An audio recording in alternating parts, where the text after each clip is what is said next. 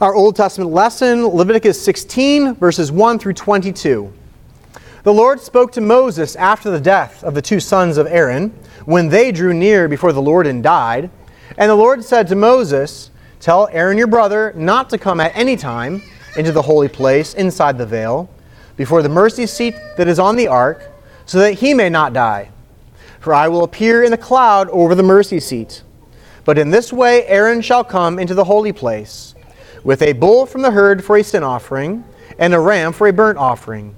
He shall put on the holy linen coats, and shall have the linen undergarment on his body, and he shall tie the linen sash around his waist, and wear the linen turban. These are the holy garments. He shall bathe his body in water, and then put them on.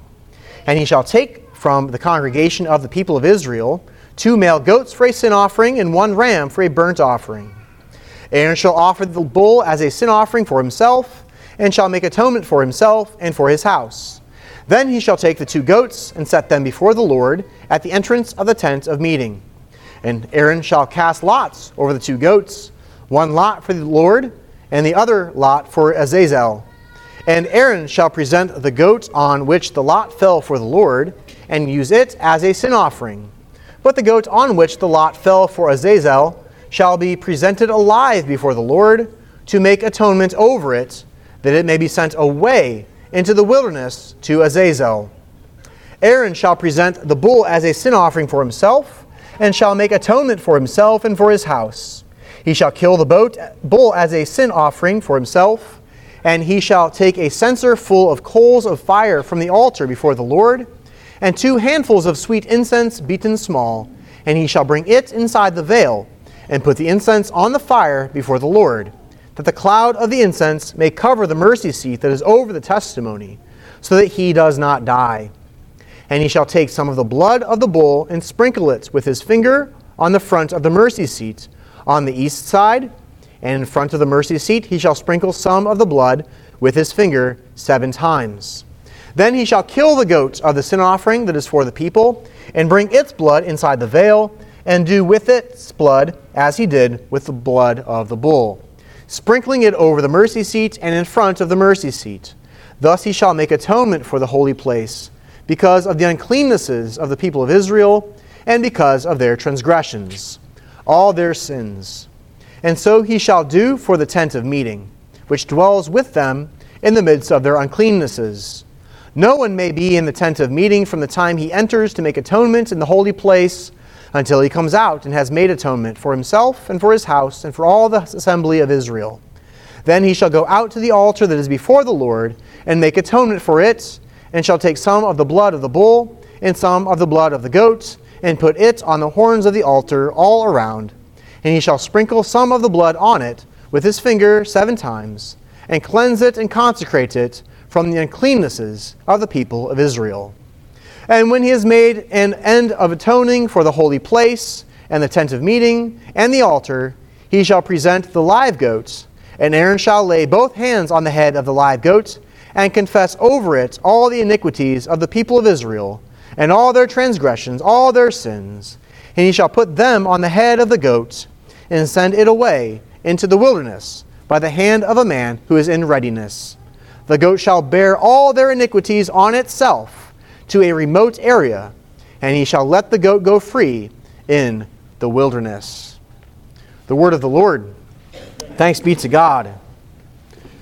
Now I invite you to turn with me to our gospel reading, John chapter 10. We'll be reading from that uh, well known text, verses 7 through 18. That is John chapter 10, verses 7 through 18.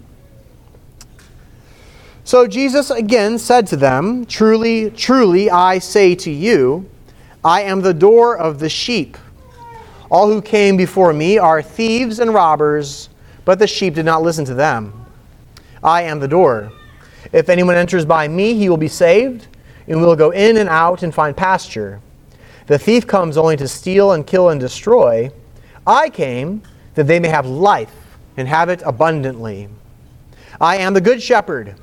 The good shepherd lays down his life for the sheep.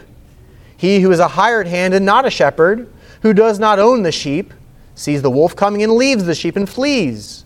and the wolf snatches them and scatters them. He flees because he is a hired hand and cares nothing for the sheep. I am the good shepherd. I know my own, and my own know me. Just as the Father knows me, and I know the Father, and I lay down my life for the sheep. And I have other sheep that are not of this fold. I must bring them also, and they will listen to my voice. So there will be one flock, one shepherd. For this reason the Father loves me, because I lay down my life that I may take it up again. No one takes it from me, but I lay it down of my own accord. I have authority to lay it down, and I have authority to take it up again. This charge I have received from my Father. And now, finally, our epistle reading from the book of the Hebrews, chapter 2, verses 14 through 18. Since therefore the children share in flesh and blood, he himself likewise partook of the same things, that through death he might destroy the one who has the power of death, that is, the devil, and deliver all those who through fear of death were subject to lifelong slavery. For surely it is not angels that he helps, but he helps the offspring of Abraham.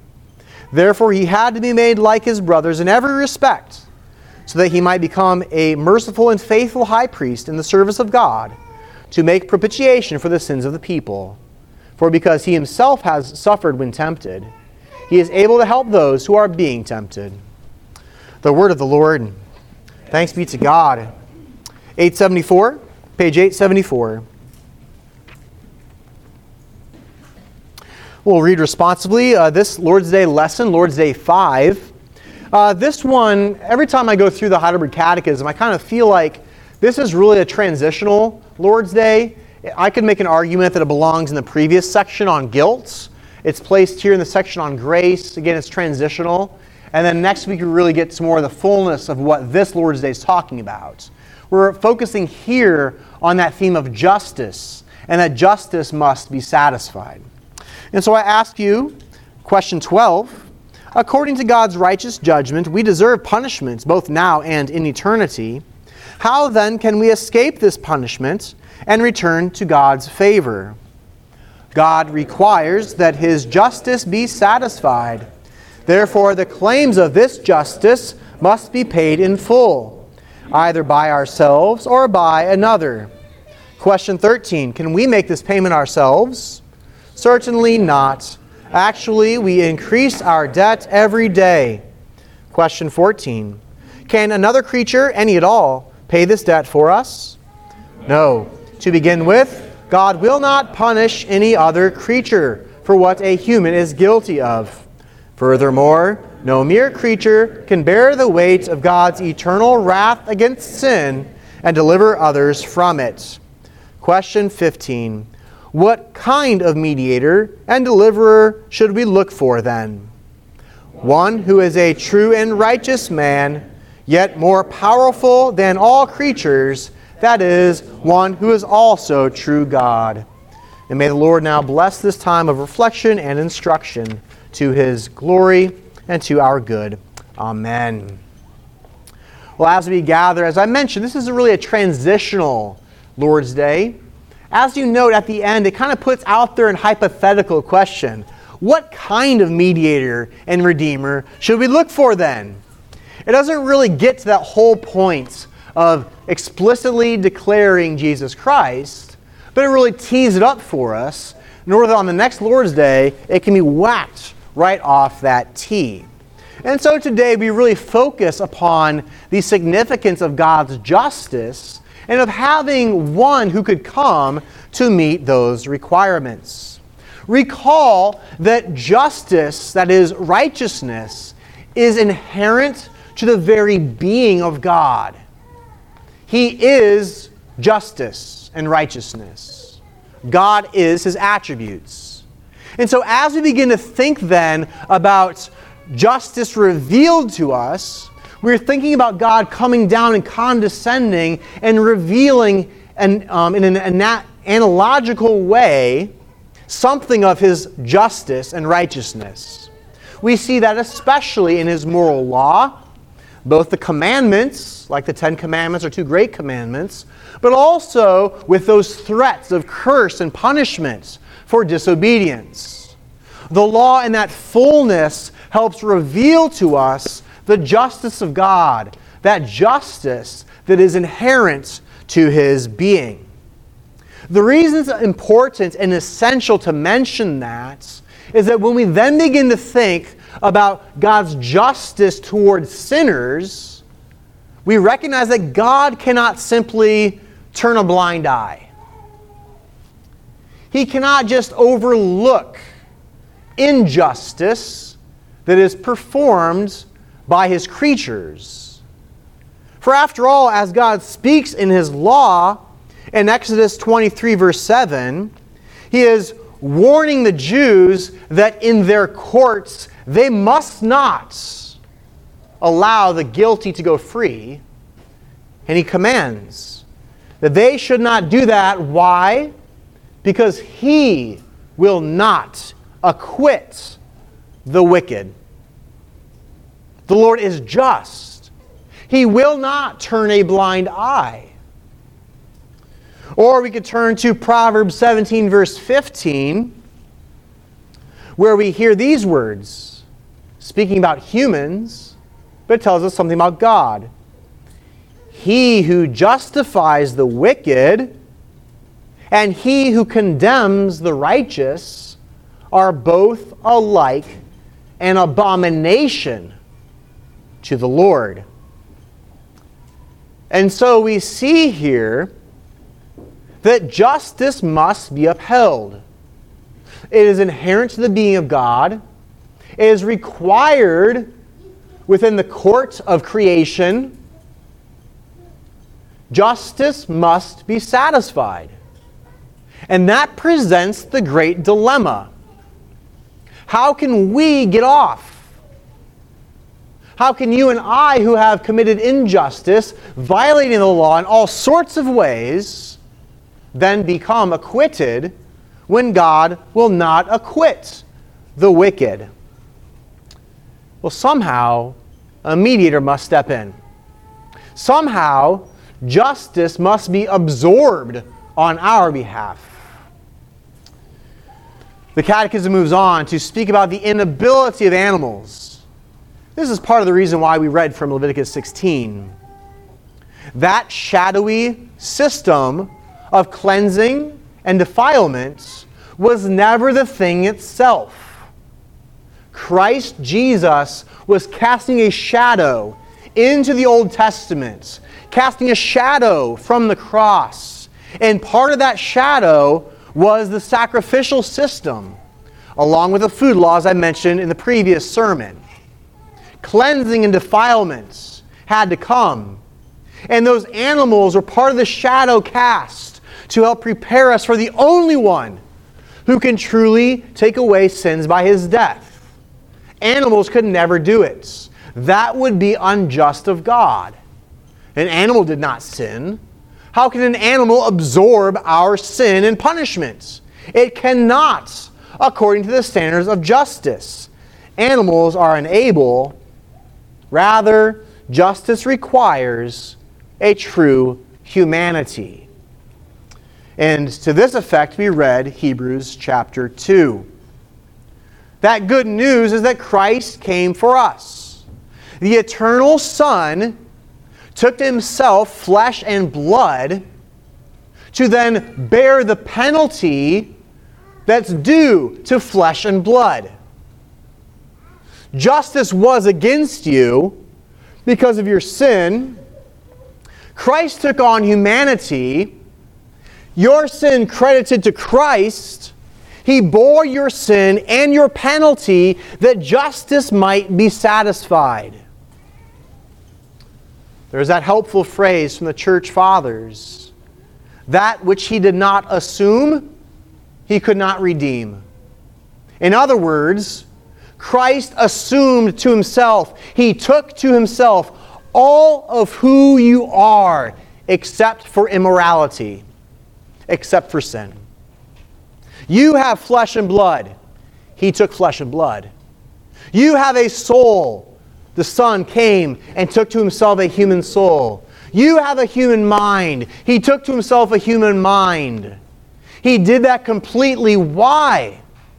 Because the only thing that could satisfy justice was one who was a true human, a true man. That's Christ became. But the catechism goes further because justice goes further and scripture goes further. The mediator could not just be a mere man. Why? Because your offense is an infinite offense having been committed against God's infinite majesty.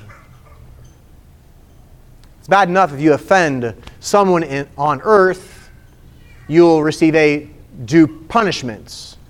And that punishment on earth is in proportion to the um, dignity of the one whom you've offended.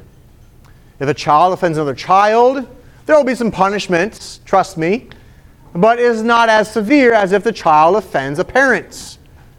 Or if a child then goes forth and offends the President of the United States, how much greater is the dignity? How much greater then is the offense? when we think about our offense against our infinite holy God, it is one that cannot be measured in a certain quantity.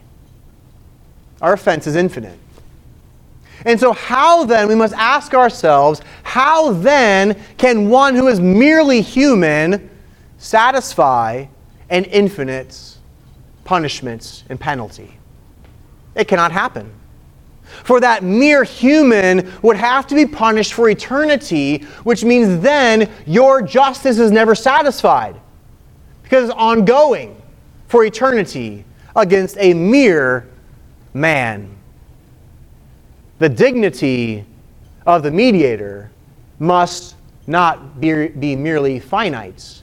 He must also be not only human, but also divine. He himself had to be of infinite value and of infinite dignity, to absorb an infinity of hell in a moment of time, to quench the fires of God, to propitiate the wrath of God, to absorb it fully, and to render God then favorable toward his people. As John 10 makes clear, he came.